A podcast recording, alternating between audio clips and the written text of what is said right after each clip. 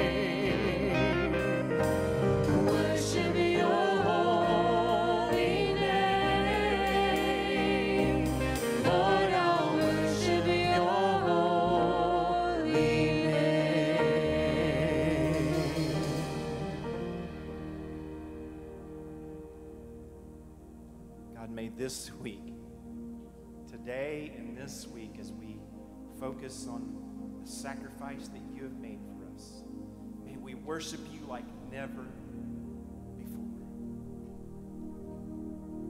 With all of our heart, with all of our soul, may we cry out to you, the King of Kings and Lord of Lords. We have thousands and thousands and thousands of reasons that we can praise you. Jesus be magnified in our heart, in our daily quiet time with you. We look forward to this time that we're getting to spend together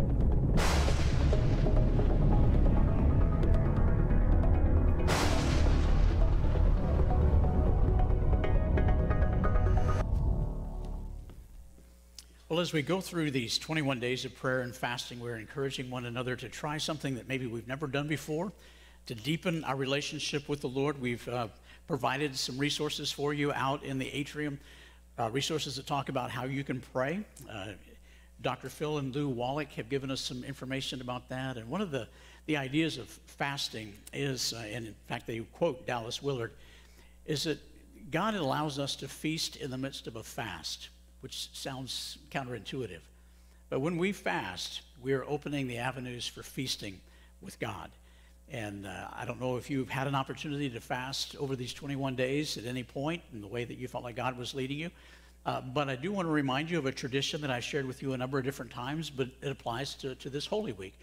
Uh, a number of years ago, when I was a young man, I just felt impressed, and I think it was actually in seminary when I did this for the first time. Uh, on Friday, Good Friday, I just decided that when I got up on Friday that I would fast until 3 o'clock, which represents the time that Christ died. And when you're fasting, uh, you are reminded of why you're fasting.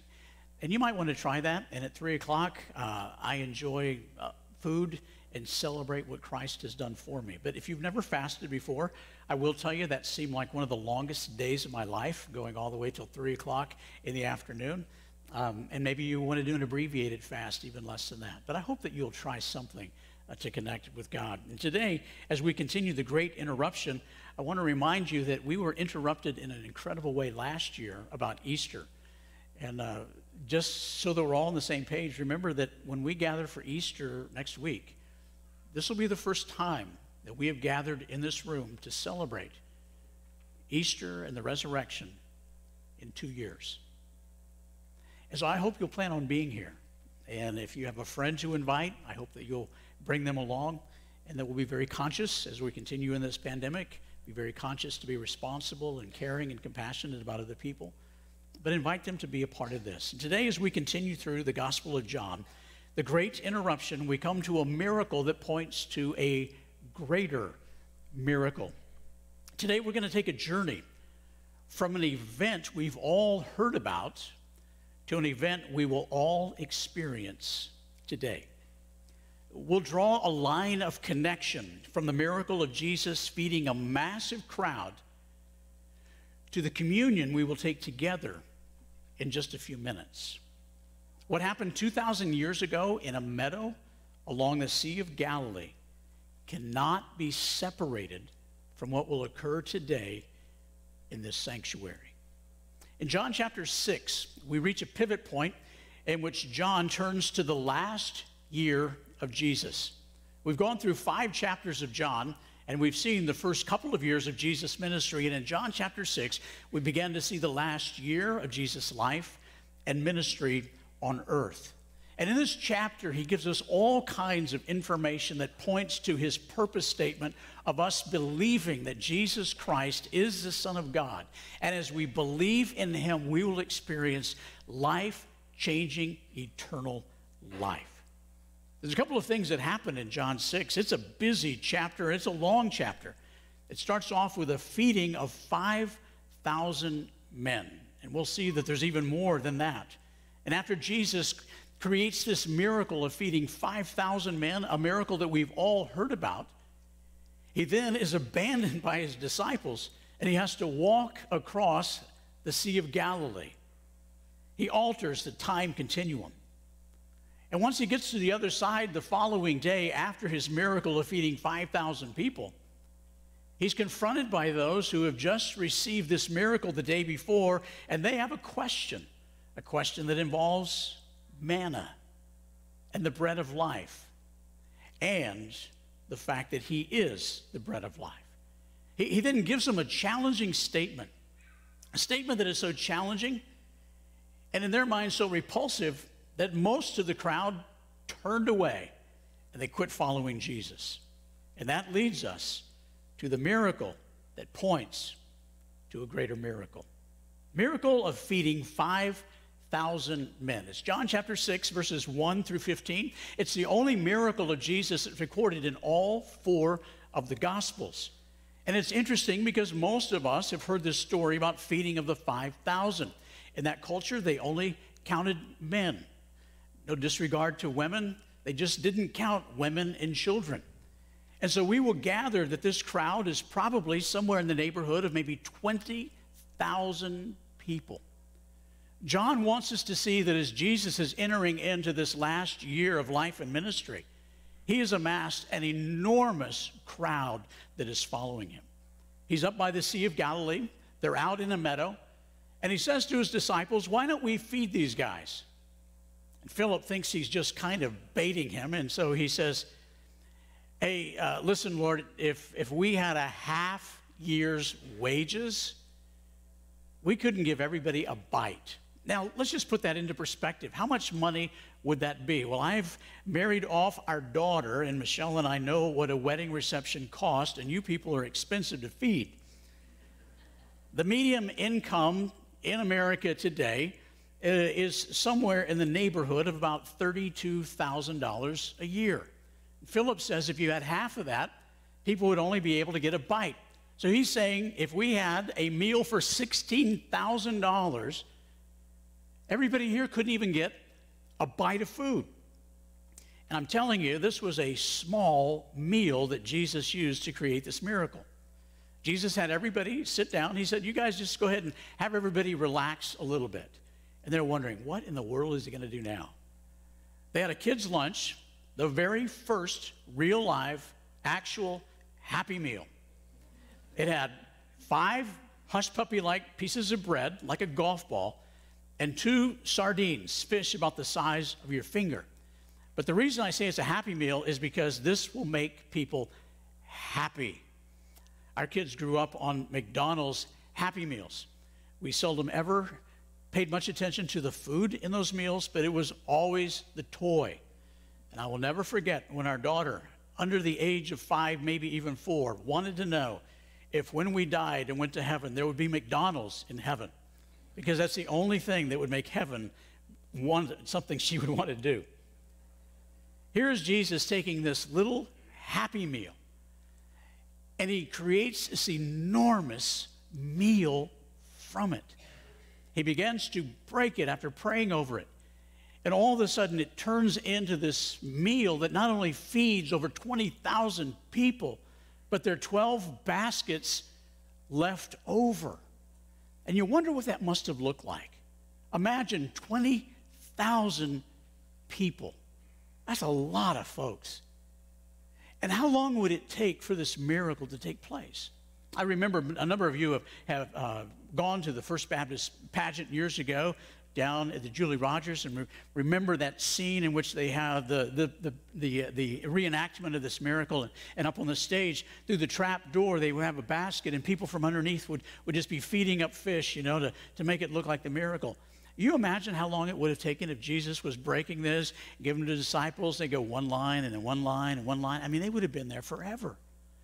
I just wonder what it must have been like when Jesus began to, to break this bread and these, and these fish, and he gave them to the disciples. And I, I'm just picturing in my mind to feed 20,000 people in a relatively short period of time that they took these baskets and they began to walk around and every time someone would grab something out of the basket it would just reproduce and they just they couldn't get enough of them going out. 12 baskets left over from little bitty happy meal. And something remarkable happened to the people there possibly for the first time in their life they were satisfied now, have you ever pushed away from the table and complained to someone oh I ate way too much. Yeah, probably all of us have. They never did. That, that just didn't happen in that culture. People never had enough to eat. Uh, Tom Brady, the, the quarterback that seems like he's ageless, has reminded us that, that he always pushes away from the table when he's 75% full. And I've been trying to do that. I'm trying to figure out, you know, where is 75%? How do, how do you know where that is? Well, well, they never had to worry about that because they, they ate whatever was there and it never satisfied them. And scripture tells us, maybe for the first time in their life, that all of these people were satisfied. They were so satisfied that there was food left over. And so they really thought Jesus was rocking it. So much so that they said, you know what? They gathered together and they said, we need to make him king. And so they were going to try to make him king by force.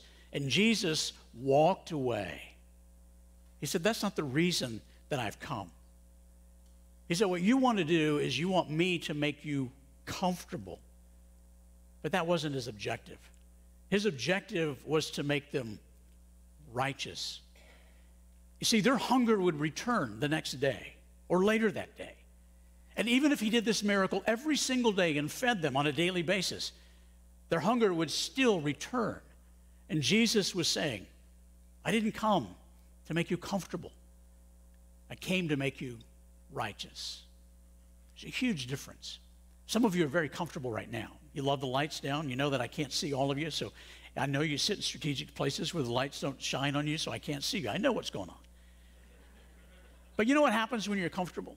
You, know, you, you go home and, and you tough day at work or school or whatever it is, and you might have a chair that you like to just recline in. What happens when you're comfortable? I'm going to go home after this service and I'm going to take a nap this afternoon. Sunday afternoons are the days that I get comfortable. It's the only day I take a nap, but you guys just wear me out. And so I go home and I take this incredible nap that lasts about 45 minutes. And one of the last things that I want to hear when I'm taking the nap is the phone ring. So I don't have my phone, I put it in another room. But I don't want to hear my wife come in and say, Can you help me out in the yard? I don't want to be disturbed when I'm comfortable. The same thing that is true of us physically when we're comfortable is spiritually. Comfortable people don't change the world. Jesus didn't come to make us comfortable because if we're comfortable, we're not going to do any good. We're just going to be comfortable. But He came to make us righteous so that we could experience His righteousness and literally change the world. So, this feeding of the 5,000 points to a greater miracle. But I want us to take just an intermission for a moment to see what happens next. Jesus leaves the crowd that's trying to make him into a king, and he goes up into the mountain by himself. And then it tells us in Scripture in John chapter 6 that the disciples got in the boat and they went to the other side of the Sea of Galilee. Sea of Galilee is about 13 miles long, 8 miles wide at the, at the, the widest part. Now, now, you know that there were no female disciples from this one story because they get in the boat without Jesus and they leave. Women don't do that. But the guys are all thinking about themselves. How did I look? Wonder what the crowd thought of me. How are we going to get across the sea? They're in the boat. They're rowing across the boat with no idea that Jesus isn't even with them.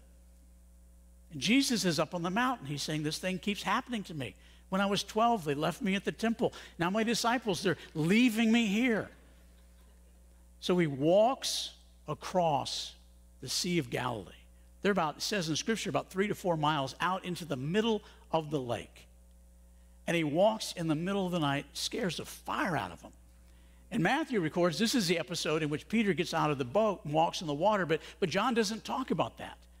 But John gives us something the other writers don't give us. It says that once he got in the boat, the boat was immediately on the other shore. Wow.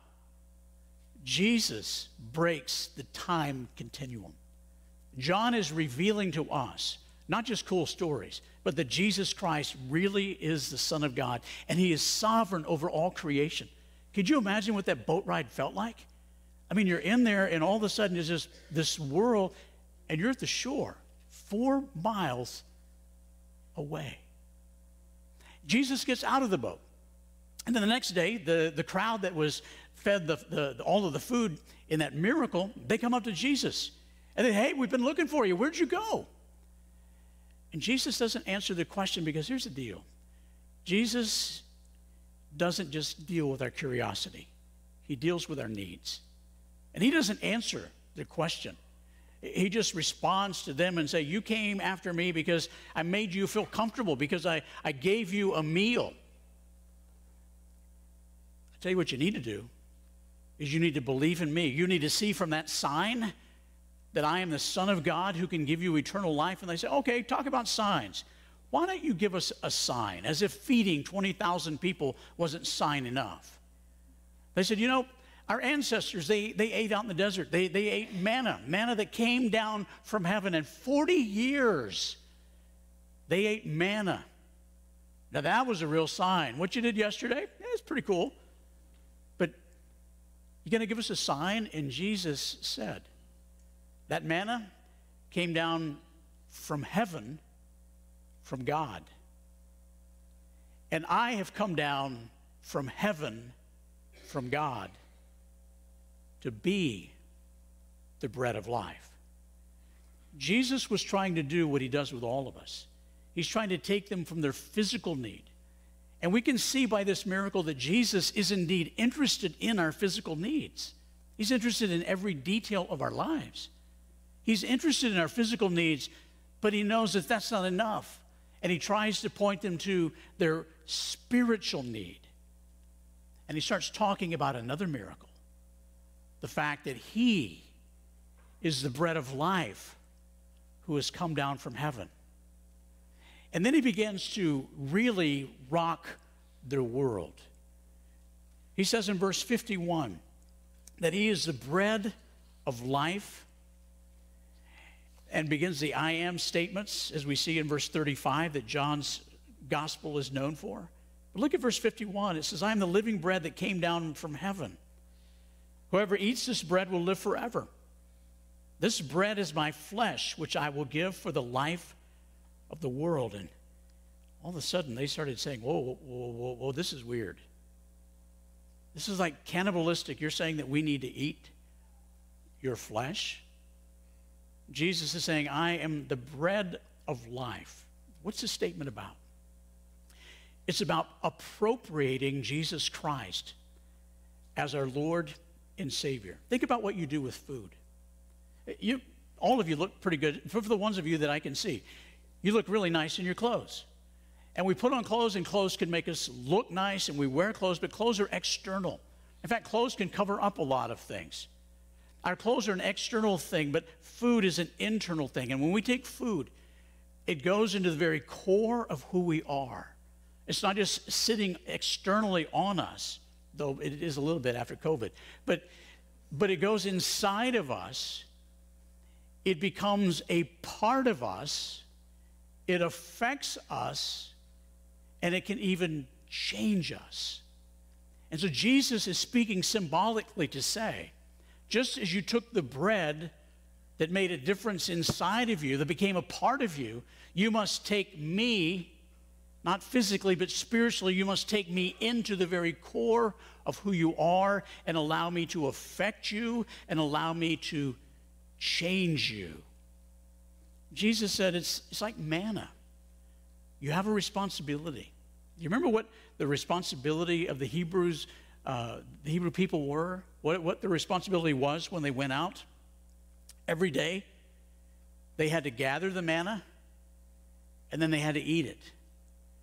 if they didn't gather it and they didn't eat it, it did them no good if the entire wilderness was filled with manna.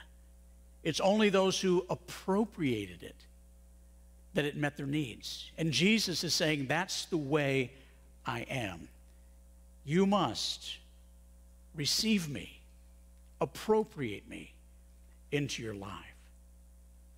So, the connection point that we see today, I said in the beginning, we're connecting ourselves from the miracle of the feeding of the 5,000 to the observance of the Lord's Supper, of a physical miracle, and then a spiritual miracle of how Jesus Christ became our Lord and Savior. That's not to say that these elements have anything to do with our salvation. We do these symbolically to remember that Jesus Christ has given us eternal life. It's only Christians who have received Jesus Christ as their Lord and Savior, have been baptized publicly as a demonstration of that, and seeking to follow Christ as repentant followers of Christ. They receive these elements. And in doing so, they're reminded that they have appropriated Jesus Christ into their lives. I want us to see what the disciples have to say. Because when all of the crowd begins to leave, when Jesus says, You're going to have to eat my flesh, drink my blood to experience eternal life, it says that the crowd, this huge crowd, turned away. They no longer followed him. But in verse 68, as Jesus turns to his disciples and asks them if they're going to leave too, Peter responded, To whom shall we go? You, in the original language, alone have the words of eternal life. We have come to believe, as John talks about over and over and over, we have come to believe and to know that you are the Holy One of God. We're thinking about this word follow. The crowds decided to not follow Jesus, the disciples decided to follow Jesus. That word means it's two Greek words alongside and walk. The crowd decided that they were no longer going to walk alongside of Jesus. And the disciples said, We're not going to follow the crowd. We're going to follow you because we want to walk alongside of you as our Lord and Savior. You know, we oftentimes think that it, it would be so fun to have been one of the disciples, or, or at least one of the 11 disciples, not too fun to be Judas. But we think about what would that have been like to walk with Jesus? And wouldn't that be amazing? But you know, it, it really would have been pretty scary because it seemed like every single time Jesus asked him a question, they're all like looking at each other, wondering who has the answer. And, and Peter was, was pretty good about responding whether he knew the answer or not. And Peter makes this incredible confession. Remember, he is the one who made the confession to say, You're the Christ, the Son of the living God. Jesus said upon that statement, that reality, that truth, I will build my church. Later in the book of Acts, we see that Peter makes another great confession in which he, he says to those that are trying to bow down and worshiping him, he said, Listen, I am just a man. You're Christ, I'm just a man. And here we have this confession in which he says, To whom shall we go? You alone have the words of life. See, that's the thing about the disciples. They understood, as much as they didn't understand, that only Jesus could give them eternal life. He alone. There wasn't another option. There wasn't a plan B. There wasn't someone else. Only He could give them eternal life. And that's the connection point of this miracle is that Jesus, in feeding the 20,000 plus people, he demonstrated through that miracle that he would be the bread of life that would meet our spiritual need. Those people would walk away from that miracle and they would get hungry again. But he says, if you appropriate me, if you receive me as the bread of life, I will satisfy you. Doesn't mean that, that you'll be comfortable all through life because remember, God didn't come to make us comfortable. He came to give us eternal life, to make us right with God. And here's the kicker God didn't come to make us comfortable, He came to make us righteous so that we would be right with God, so that we can be comfortable for all of eternity. Wow, what a difference. Have you asked Jesus Christ to do that? Have you come to the realization in your life that God loves you more than you will ever be able to imagine? And that He created you, yes, you specifically, to have a relationship with Him. But as we see all through Scripture, we're reminded why Jesus came is because we can never be right with God on our own. Our sin separates us from God and gives us no chance of a relationship with God. But thankfully, Jesus Christ came to make us right with God for all of eternity. It begins by humbly repenting of our sins, saying, God, I'm no longer going to walk alongside, follow my sin, but I'm going to turn from my sin, walk alongside, and follow you. Would you please forgive me and become the Lord and Savior of my life? I hope you've shared that truth with someone this week. And if you are embracing that truth for the very first time today, I'm going to invite you to join me in a prayer. It's not a magical prayer, it's just a prayer of the heart to say, Lord, I recognize that you're the only one that can make me right. So let's pray together as we prepare for this Lord's Supper. And for some of you, you are preparing for eternity. Let's pray.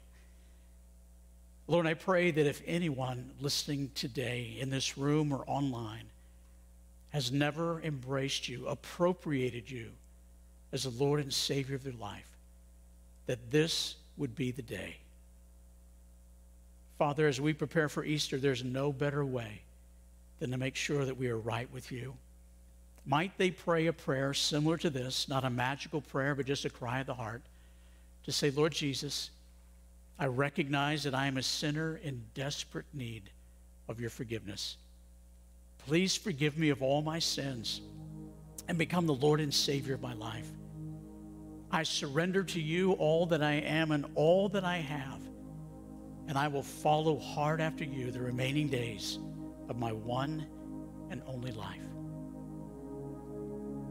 Lord, we have been reminded of how that great miracle that we've heard so many times is so deeply connected to the experience we're about to embrace. To know that the Lord's Supper is a symbolic remembrance of the fact that you are the eternal bread. And it is only you that can give us eternal life when we appropriate you to do so. Help us to celebrate to have hearts filled with gratitude as we receive these elements. Help us to be reminded that this, these elements, these, these, these symbols, don't save us. You do.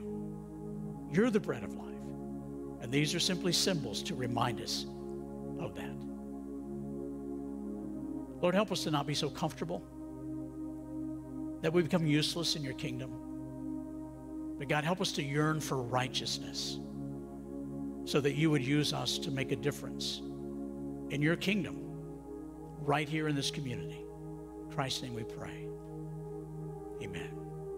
Love you all. Thanks for listening. And I'm going to invite our deacons to make their way to the front, and they're going to stand by the tables to assist all of us as we receive these elements. Again, just to go over it again, there's nothing that will save you inside these containers. Simply a reminder of Jesus Christ as our only hope, the bread of life. If you are a Christian, you've received Christ as Lord and Savior, you profess in Him, you've been baptized as a demonstration of that, we invite you to participate with us. We're going to ask as we continue through this pandemic. There's so much optimism, and boy, we're encouraged about all the things that are happening, but we want to continue to be very mindful, compassionate, and guarding of those around us. And so, if you would put on your mask as you make your way to the front and receive an element, you'll find that there are two cups. There's one cup inside of the other, the crackers on the bottom. Uh, some people have tough time taking it out. Don't try too hard. Just turn it very easily, and the juice will come out, and you can tip over the cracker in your palm. Uh, if you don't have a mask, we have masks out in the, the atrium, and you can go and pick one up as you make your way down to receive. So just come at your convenience to the table closest to you to receive these elements.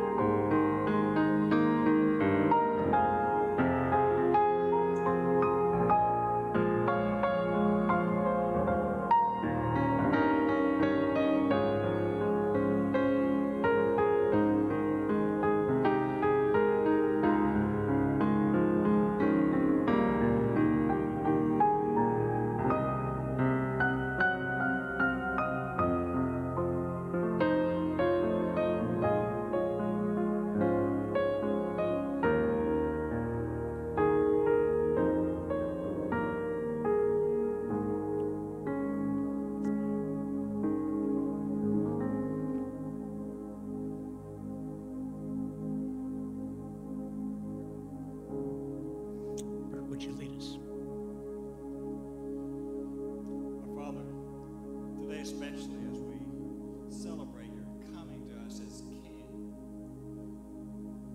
We ask you to give us a new vision for what we should be about. It's different than our old vision, and sin has clouded that vision. And now, as we partake of this symbol of you as our bread of life, as we take it in deep, let it fill us up with your presence and your vision for us and how we should behave. May it change everything we do and every way we, we go. And we pray that in the name of the one who's the only one with the words of eternal life. Amen. Physical bread will leave us dissatisfied. But Jesus said, I'm the, the bread of life that will always satisfy the deepest, the deepest longing of your heart. I'm the bread of life. Do this in remembrance of me.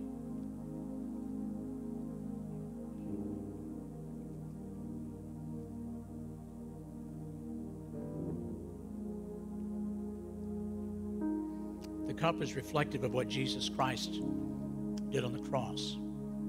Without his sacrifice, we have no hope of salvation.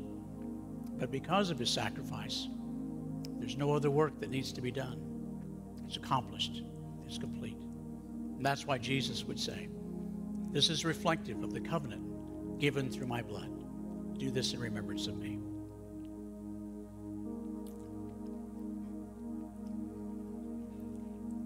You're welcome to worship however you would like in this final song as we conclude our, our time together. And if you have a need, someone to pray for you, or maybe you've received Christ and you want someone to help you with next steps, or you want some more information about that, maybe you want to join the church, possibly you want to be baptized. Know that we'll be standing over at the crosses. Someone will be standing, part of the staff will be standing over by the prayer benches. We'll have some people out in the atrium that will pray with you if you'd like that. So let's stand together, worship, and let's respond.